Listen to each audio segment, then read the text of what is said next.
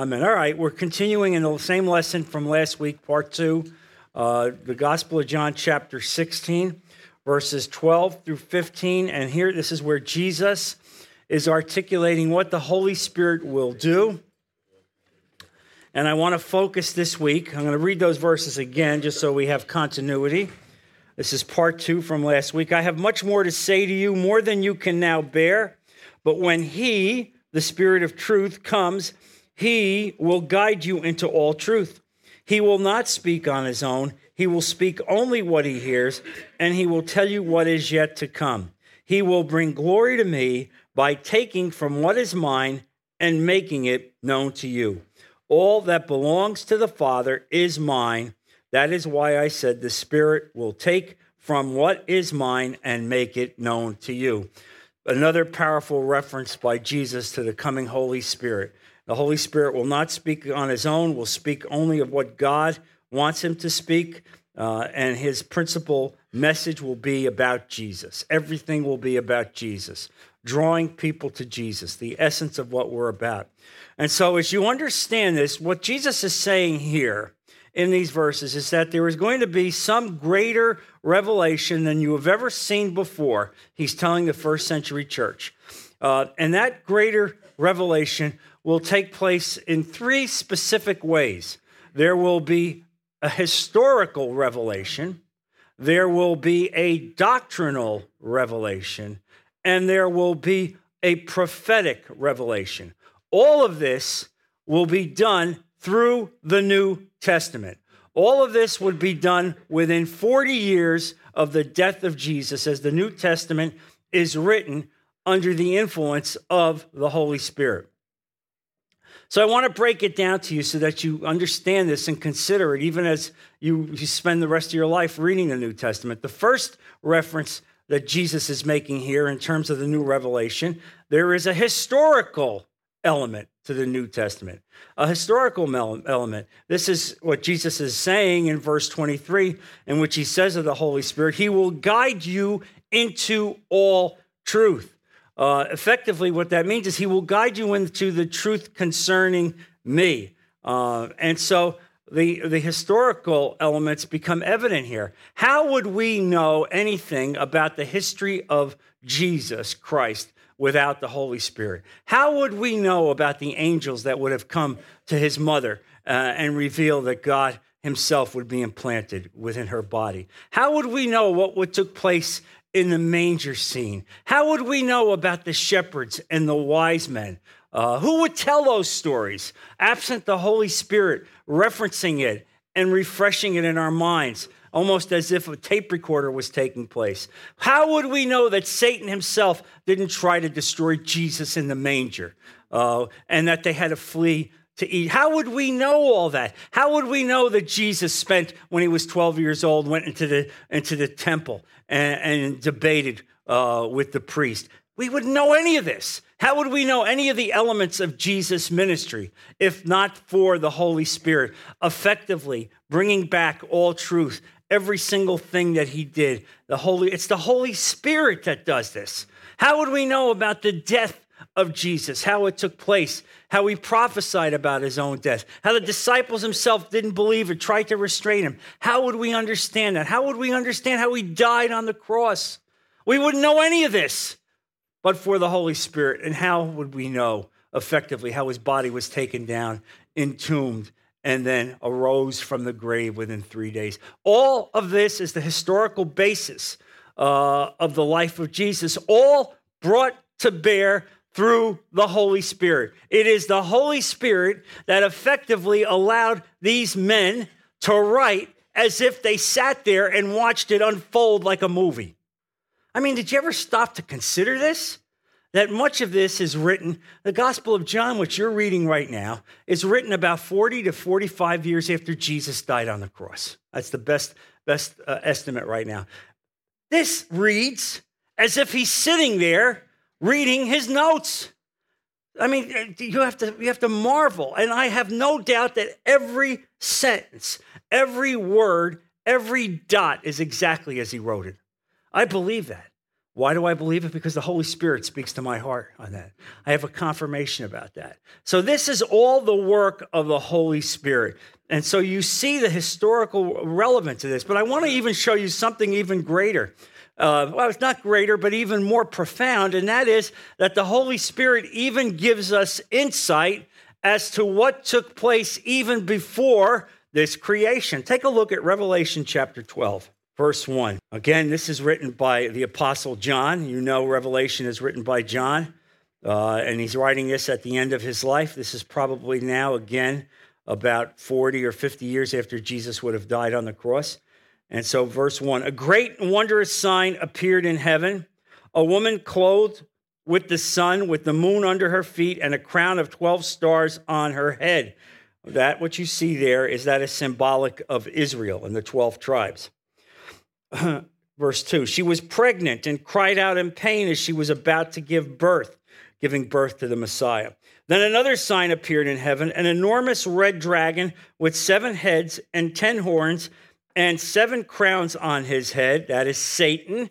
His tail swept a third of the stars out of the sky and flung them to the earth. The dragon stood in front of the woman who was about to give birth so that he could he might devour the child the moment it was born.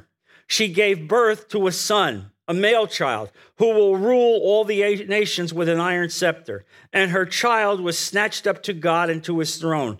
The woman fled into the desert to a place prepared for her by God where she might be taken care of. Uh, for 1260 days, and there was war in heaven.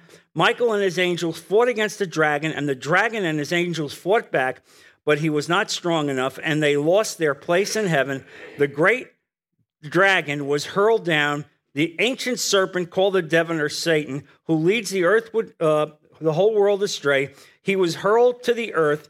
Uh, and his angels with them. So, what is this? What is God displaying to you here?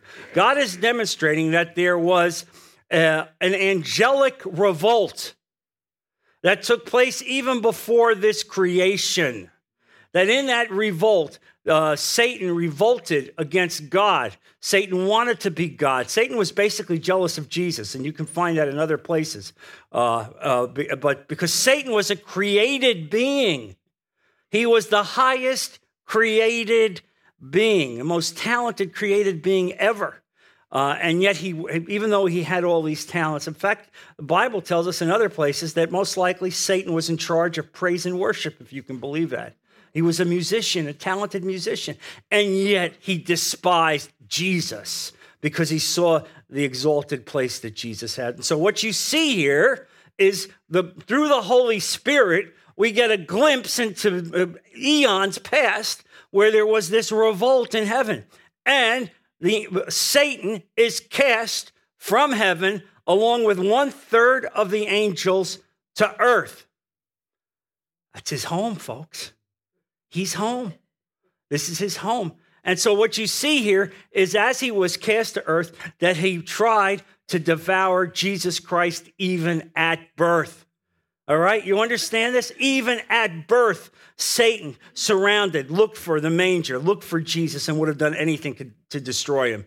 And as you know, that he inspired Herod to kill all those boys uh, two years and uh, under in the Bethlehem era is terrible, terrible sin. Well, that's all, all taking place under the inspiration of Satan. I want you also now, as you see this, that's the inspiration of the Holy Spirit. We wouldn't have gotten this but for the Holy Spirit revealing it to John. That's what take place. Now look, turn if you would, just to get confirmation. Look at Ezekiel chapter 28. Now I'm giving you this because I want to show you that the Holy Spirit also influenced the prophets. All right? Even though the Holy Spirit was not over the entire over Israel, not over the entire church, but the prophets had the inspiration of the Holy Spirit. And so if you look at Ezekiel chapter 28 verse 13, this is again under the influence of the Holy Spirit, God speaking. Look at verse 13, and this is being spoken of. It says about a prince um, a certain prince, but it's but it's no prince. This is no earthly prince. Verse 13. You were in Eden, the garden of God. Whoa. Satan was in Eden? Yes, he was. You know that. The garden of God. Every precious stone adorned you ruby, topaz, and emerald, chrysolite, onyx, and jasper, sapphire, turquoise, turquoise, and beryl. Your settings and mountings were made of gold. On the day you were created, they were prepared. You were anointed as a guardian cherub, for so I ordained you. How do you like that? You were on the holy mount of God. You walked among the fiery stones. You're walking in heaven. All right? He walked, he walked in heaven. You were blameless in your ways from the day you were created until wickedness was found in you.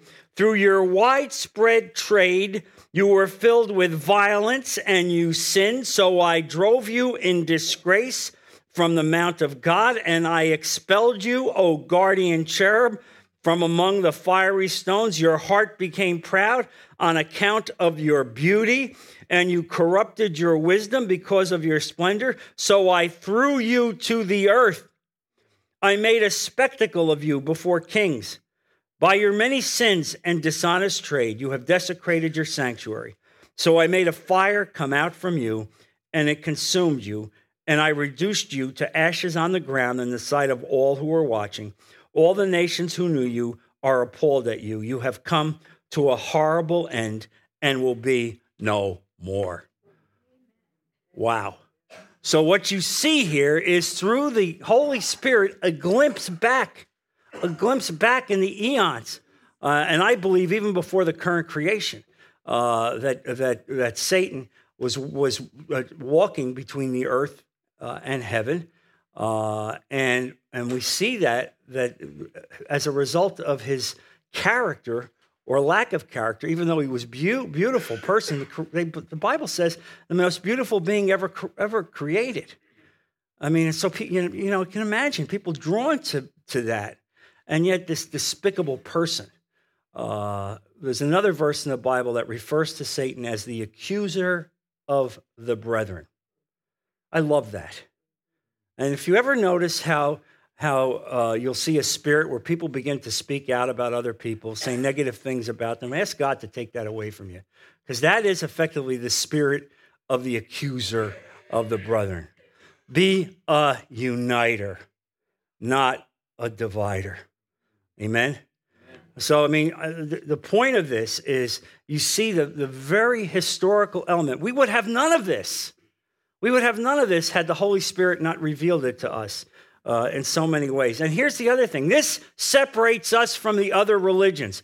We have a historical basis in our religion that the other religions don't have. They don't have a historical basis, but we have a historical basis, uh, seeing, knowing from the beginning. Uh, where we're from. We saw, we saw Abraham being called out. We see exactly how God prepared them. We saw how, how God called the Jewish people out of Egypt. We saw how God called Jesus and God died on the cross. There is a solid historical basis, irrespective of the doctrinal side or the prophetic side. There is a solid historical basis for what we believe in.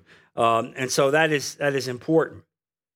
It sets us off from uh, mythology. Now, second, there is also a doctrinal, a doctrinal element uh, in the New Testament. This is what Jesus says when he says about the Holy Spirit He will take what is mine and make it known to you. That's in John 14, 26. He will take what is mine and make it, known to you. The doctrinal aspect that Jesus speaks about is evident in the New Testament, specifically uh, in the epistles, in Romans, in Revelation, and John. So we, just, we do not just study the fact that God has son, done something historical. We don't just study that we study why. Why has God done what he has done? Why did he send Jesus? Why did Jesus die of sin? And what is our relationship with God prior to Jesus and post Jesus? All of those issues are what I refer to as doctrinal issues. Now, I'm going to give you a survey.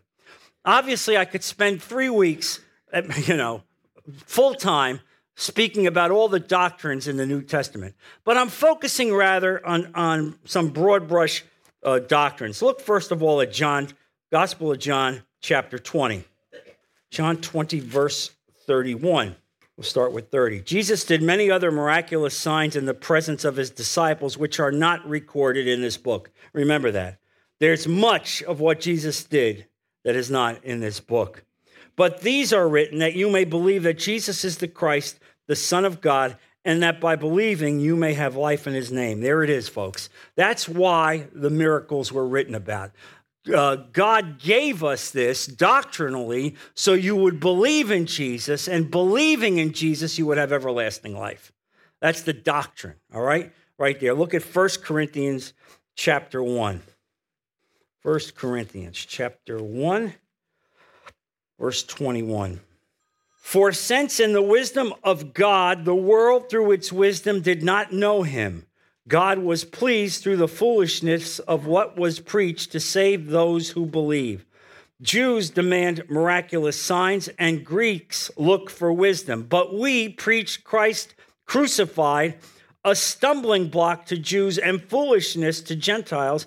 But to those whom God has called, both Jews and Greeks, Christ, the power of God and the wisdom of God. For the foolishness of God is wiser than man's wisdom, and the wisdom of God is stronger than man's strength. What's the doctrine then? We preach Christ crucified, not some wise mythological uh, philosophy, all right? Not something that titillates your mind, all right? Not some, some uh, mythological figure, but we preach Christ crucified, God Himself crucified on the cross for your sins. That is a doctrinal position. Look at 1 Peter, 1 Peter chapter 3, verse 15.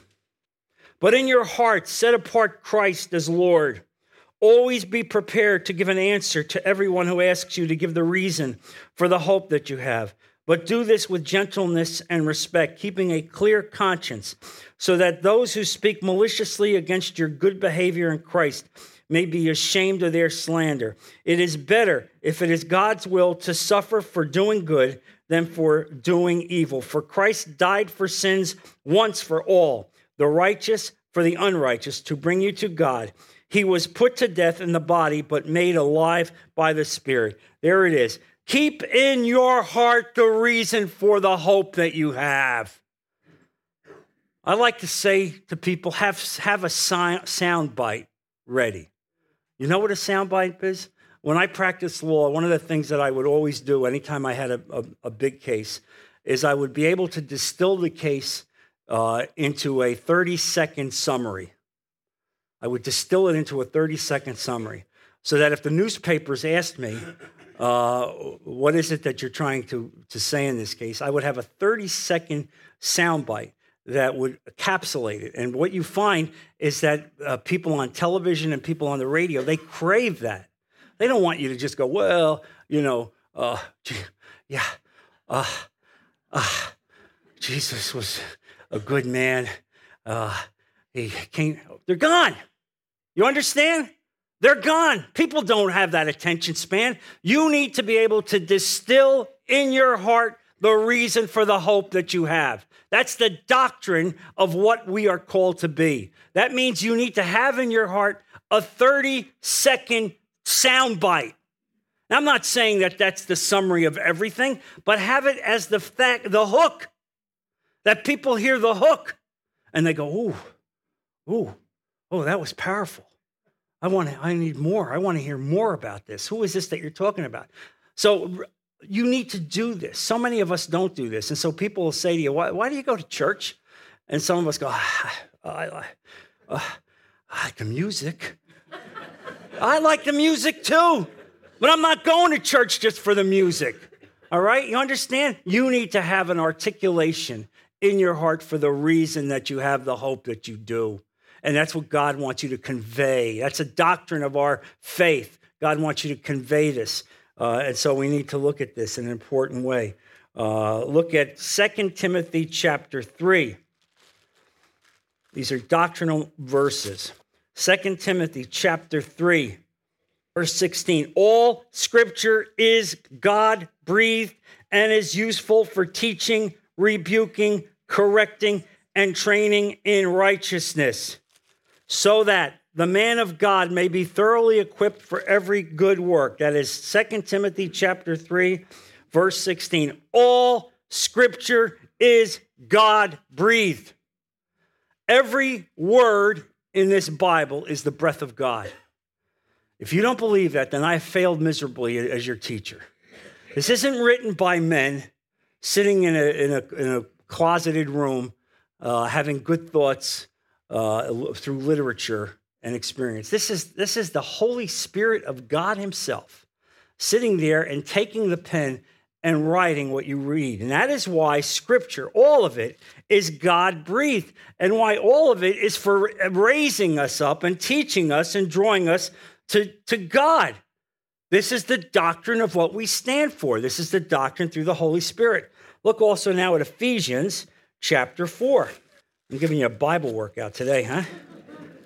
Ephesians chapter 4. Let's start with verse 9. What does the what does he ascended, meaning Jesus, mean, except that he also descended to the lower earthly regions? Verse 10.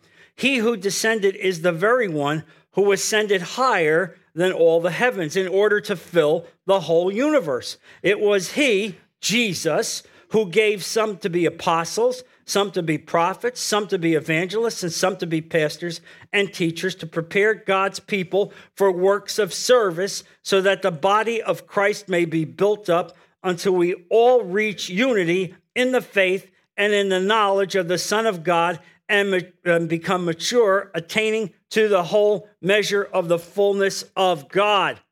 We're not here just to entertain ourselves. We're not here just to have our minds titillated uh, by stories. We are here because God called us. God called us and gave us gifts, some of us to be apostles, some of us to be prophets. And when you see prophets there, that also that really relates today to preachers. Uh, some to be evangelists, some to be pastors and teachers. Why? What's the call? The call is to prepare the entire body of Christ. You, in every aspect, the entire body of Christ being prepared under the inspiration of the Holy Spirit. This is what God has foreordained. And all of that comes through uh, because of the power of the Holy Spirit. Look at Romans chapter 8. I'm doing this again to show you the doctrinal aspect of the Holy Spirit. Romans chapter 8, verse 18 another doctrine. I consider that our present sufferings are not worth comparing with the glory that will be revealed in us. The creation waits in eager expectation for the sons of God to be delivered, for the creation was subjected to frustration, not by its own choice, but by the will of the one who subjected it, in hope that the creation itself will be liberated from its bondage to decay and brought into the glorious freedom of the children of God. When people ask you, why do we have hurricanes?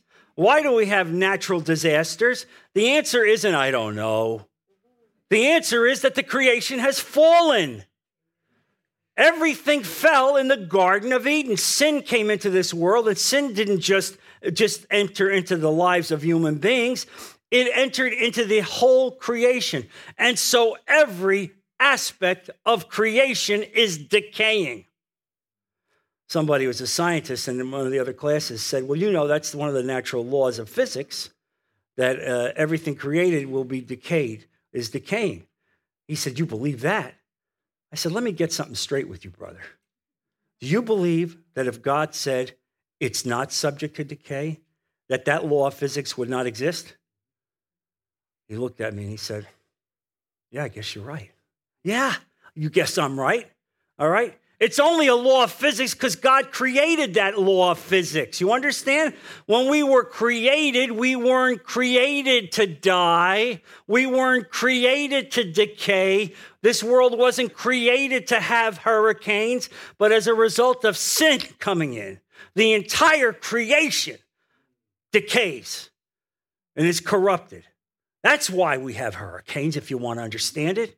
All right? That's why, because what you see is not what God planned. Look also uh, uh, at, at verse 20, 21. That the creation itself will be liberated from its bondage to decay and brought into the glorious freedom of the children of God. We know that the whole creation has been groaning as in the pains of childbirth right up to the present time. Carlo was at a family dinner during the summer, and, somebody in his family uh, from another denomination made reference to the fact that uh, God's creation is perfect. How could you say creation is not perfect? You're, you're blaspheming.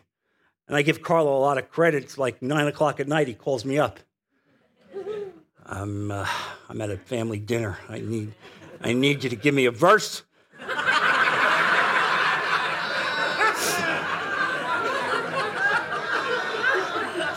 And let me tell you, any one of you can do the same thing. I don't care where it is or when it is. If you have an issue, you call me up and I'll give you a verse. Of course, I gave him this verse that the creation is groaning in anticipation of its liberation. Well, you get a verse like that. You know, the only thing people can go is up, up, up. You understand? All right? I mean, you don't have to have opinions. Give them the word of God. You understand? Give them the word of God. This is the doctrine that the Holy Spirit has given us. Who could make this up? that the creation groans for its liberation. This is under the power of the Holy Spirit. And you see this. Uh, not only so, but we ourselves who have the first fruits of the Spirit groan in, inwardly as we wait eagerly, eagerly for our adoptions as son, the redemption of our bodies. Look, we're sitting here every week praying, God, touch us, God, heal us, God, raise us. Why? Because we know we are eroding, we know we're failing. And so, as we do this, we have in our heart that adoption by Jesus that there will become a day will take us out of this world and we will have a glorious body forever. We will not be subject to those issues. You understand? I'll not be subject to those issues. That is the glorious hope that we await. And the creation itself has that same hope. How about that? How about that? You know, how about that? The, uh, the, the, what God has given us. And so you see, this is all in the doctrine of, of the Holy Spirit. It's so incredible. Look also at, while we're in Romans, uh, look at um, uh, Romans 8. Uh, Romans 8, verse 2. Because through Christ Jesus, the law of the Spirit of life set me free from the law of sin and death. For what the law was powerless to do, in that it was weakened by the sinful nature, God did by sending his own Son in the likeness of sinful man to be a sin offering. And so he condemned sin and sinful man, in order that the righteous requirements of the law might be fully met in us who do not live according to the sinful nature, but according to the Spirit. What's the doctrine there? The doctrine there is that your righteousness is like filthy rags. Oh, oh, oh, wait. Oh, I follow the Ten Commandments. Well, you just broke one right there because you're a liar.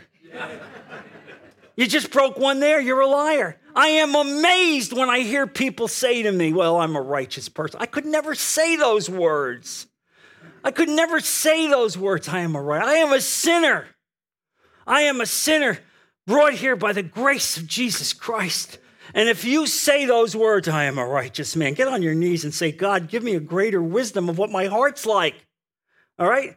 And let me say this also because somebody chastised me by saying, when I said I was a sinner, and they said, Well, what is it? What sin do you have that the power of the Holy Spirit can't cure? And I said to this person, You have no idea what you're talking about. Every day we carry around this flesh and we sin and we sin and I don't care, even while you're sleeping, you're sinning. You're thinking of evil thoughts. And you get out of bed, you put your foot on the ground, the first thing you do is sin. And the only way that you can escape that spirit is by asking Jesus to wash you. Why do you think Jesus did the foot washing? What do you think that was about? And Peter said, Oh, no, no, no, you can't wash my feet. Then Jesus says, Then you'll have no place. You'll have no, but he saved Jesus. Why are you saying that? Because you need daily sanctification. And that is why Jesus said to Peter, You're already clean, but you still need to be washed daily. You see the doctrine that the Holy Spirit has given us? This greater understanding of what it means to follow Jesus, to be called by Jesus, to be saved. Look, this is why I emphasize to you that salvation is day one. If you don't get anything else that I've taught this year, I hope you get this. Salvation is day one, having nothing to do with anything that you deserved. Not that you're a good person, not that you're going to church, not that you have a winsome personality, not that you've given millions of dollars away. Zero. He saved you because of the grace and mercy and the blood of Jesus Christ. You understand? But day two comes. Day two comes. And what are you doing? Sitting there with your hands in your pockets? Oh, yeah, I'm saved. I'm saved. I'm saved. I'm going to heaven. I'm going to heaven. Give me a chair so I can sit down and get my breath on the road, on the narrow road to life. I'm done. Oh, man. You're just starting the rest of your life. He saved you for a reason. He called you for a reason. And I'm giving you all the doctrinal passages that explain the fact that God has called you and saved you to bring this message of hope to the world, to be his hands and feet, to go out to people who are in desperate need and touch their lives. Look, you see what we're doing back there in the Salvation Army? Are we doing this because we're building up rewards in heaven? No way. We do this because we love Jesus. We love him with a profound love. And, and the way we express our loves is saying, Lord, how can I do your work here? How can I touch those people who need to be touched here in this world? What do you want me to do? And that's why we do what we do. You understand? That's why we would distinguish between day one and day two. Yes, you're saved, having nothing to do with anything that you deserved or did on your own, other than recognize that you were lost. But day two requires a willfulness on your part. Lord, help me to be your disciple. Draw me, Lord, to do the kind of things you want me to do. Lead me, Father, to be the kind of person that you want me to be. Bring people to me, Lord, who you want to be drawn to the kingdom. Lord, Open my eyes so I can see what you need to be done, not for me, but for you. And every day, Lord, help me to keep my face in the dust, not to raise myself up, not to think of myself as righteous, or as my dad said, what we need are uh, unconscious saints and conscious penitents. How's that? Is that about say it all? Unconscious saints, but conscious penitents. Let's close. Heavenly Father, Lord Jesus, I thank you for the words that you've given us, Father. Lord, I thank you for the New Testament. I thank you for the revelation of Jesus Christ through the Holy Spirit. Lord, as I sit back and look at what you've done, I am amazed, Father, that you would do this for a human race that is so outside of your will. And yet you love us. You love us. You died on the cross for not only the righteous, but the unrighteous. And so, Father, we thank you for that gift. I thank you, Lord, for all you've done. I ask you, Father, to bless our people, protect them this week, and lead them back next week to continue the study of your word. We put all of this in Jesus' precious name. Amen. God bless you.